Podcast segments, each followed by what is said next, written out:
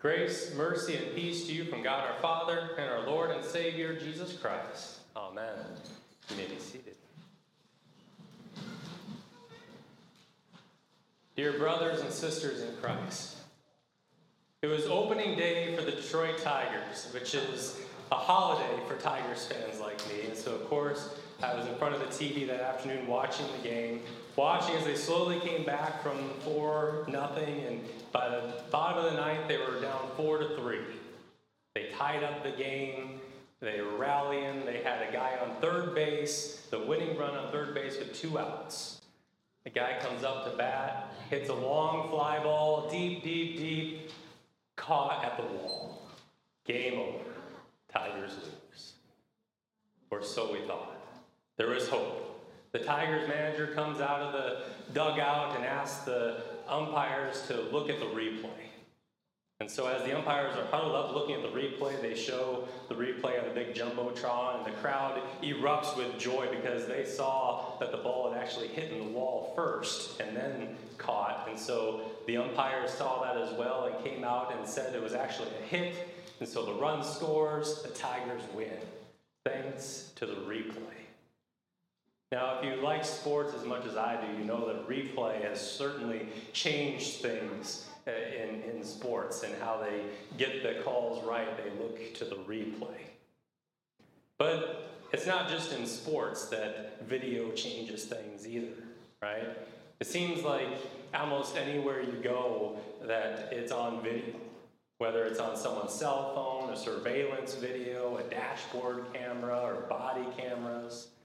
And these things can be certainly put to good use, as there's certainly been many crimes solved using this kind of technology. It also can be a bad thing because our every misstep or misstatement can be captured on video and played back over and over again. But in one sense, this really isn't a new thing.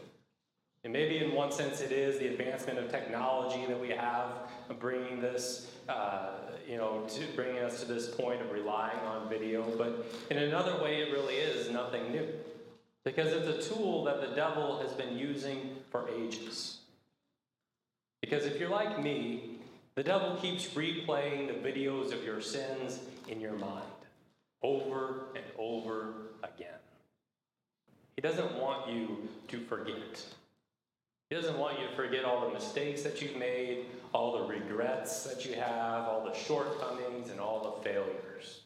You know, for me, it's all the things that I've done or failed to do as a father, husband, son, or pastor.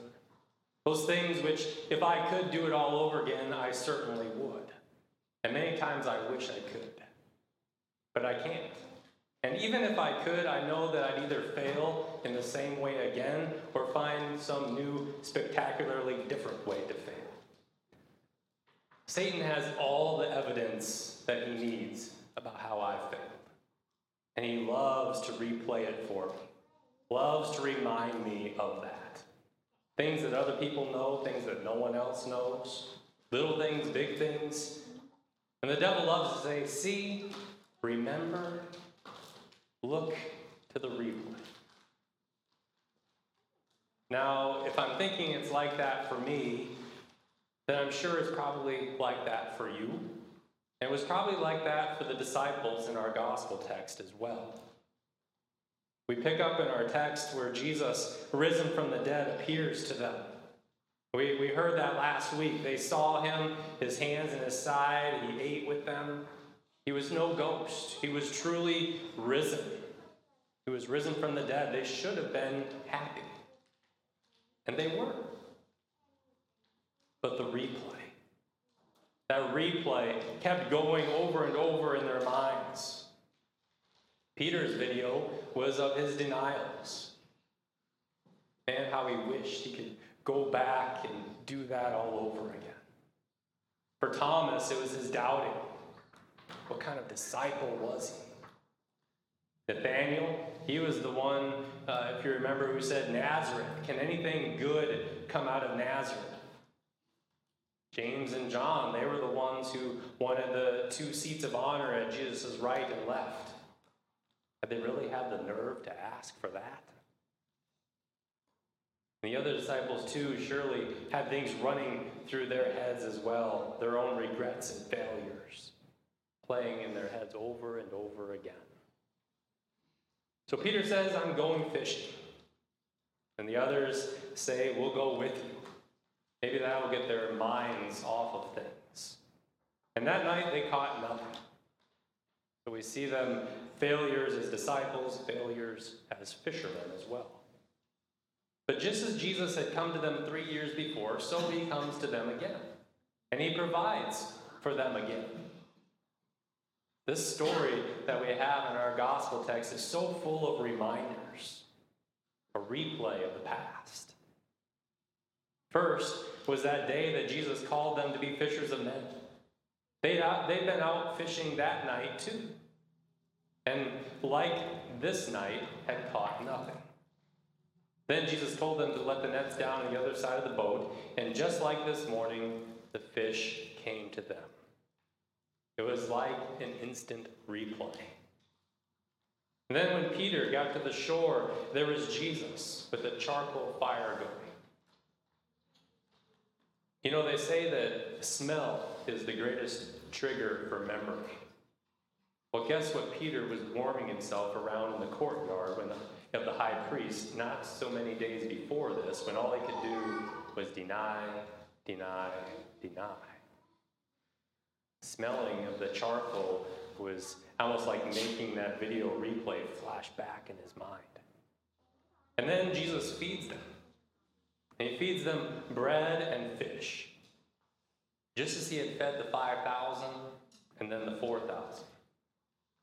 It's almost as if nothing had changed. Yet everything had changed. They, the disciples, hadn't changed. They were still sinners. Those memories were certainly alive and well. And in a sense, Jesus hadn't changed. He was still doing the things that he had done before. Yet he had changed too. He had died and risen from the dead. But he would still be here for them. He still loved them. He still wanted them, he still had compassion on them and forgave them. And although they may not know what to do, he did. And those disciples, they needed to learn that it was not their faithfulness, it was not their obedience, not their success, not their dedication that makes the difference, but rather Christ. He did it for them, and he still would. He still would forgive them, raise them, use them. And so it was for the other apostle that we heard about today as well, Saul. We heard the story of his conversion, how Jesus came to him while he was on his way to arrest and persecute more Christians. But Jesus let him know when you persecute them, you're persecuting Christ, for they are members of his body. So what you do to them, you do to Christ. And Saul is struck blind. He can see nothing, he can do nothing. They lead him into the city of Damascus, where for three days he sits in darkness, praying. For three days he sits in darkness with, I'm sure, the video replays in his mind that would live over and over all that he had done all the persecution, all the evil, all the faces of those people he had arrested and hauled off to jail. Replay over and over again. So, what do you think he was praying for? In a moment of time, he had gone from Saul, the strong leader, to Saul, the weak and helpless. From Saul, the zealot, to Saul, the fearful. From Saul, the successful, to Saul, the one who needed mercy. And mercy is exactly what Jesus had come to give to him. Saul could do nothing, but Jesus had come to give him everything. He sends Ananias to preach to him, to baptize him, and to give the gift of the Holy Spirit and feed him. Jesus gives him and the others a new video to replay in their minds not of their sins and failures and regrets, but of his triumph, of His forgiveness and grace. And you know what? That's the replay that Jesus gives to each and every one of us as well. We may not be able to stop Satan from replaying those horrible videos in our minds that show us how sinful and unworthy and unqualified we are to be Christians. But every week we come back here to this place and we hear and we see something else. New images put into our minds. That, like the disciples, we learn that it's not our faithfulness, it's not our obedience, it's not our success, it's not our dedication that makes the difference but rather it's Christ. It's His faithfulness, His obedience, His victory and success, and His dedication. That's what makes the difference. That's the image we're given today uh, in the book of Revelation as well. Who is worthy, the cry goes out, to open the scroll and break its seals? And no one in heaven or on earth or under the earth was able. In other words, no one, any place in all creation is worthy. Not one. And Satan has the replay to prove it. But then look, behold, the lion of the tribe of Judah, the root of David, has conquered. And what is seen? A lamb standing, as though it had been slain. But it's not slain dead, lying on the ground or on an altar, it's standing living. Bloody? Yes. Pierced? Yes. But living. And then our song, joining the song of heaven Worthy is the Lamb who was slain to receive power and wealth, wisdom and might and honor and glory and blessing. That, brothers and sisters in Christ, is the video that Satan doesn't want you to replay over and over again. He doesn't want you to see that or hear that, so he'll try to keep you away from this place and to keep it out of your mind. He'll try to keep replaying those videos of your sin and how you're not worthy. And he's right in that. We're not worthy.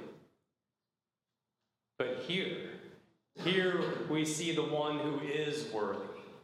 Worthy for you, here for you to mercy you, to absolve you, to wash you, to cleanse you, to raise you with himself, to give you who are unholy his holiness, to give you who are unworthy his worthiness, to give you who are dead his life, to give us who are spiritual orphans his sonship. That no matter what your past, no matter what your video replay shows, in Him, in Christ, you have a glorious future. So while Satan may keep replaying the video of your sins over and over in your mind, know this truth. That video, it's been erased in heaven. Those sins, those videos no longer exist in Christ. They've been erased with his blood, buried in his tomb. So Peter's denials, forgiven. Thomas's doubting, gone. Saul's persecution, what persecution? And your sin, separated from you as far as the east is from the west.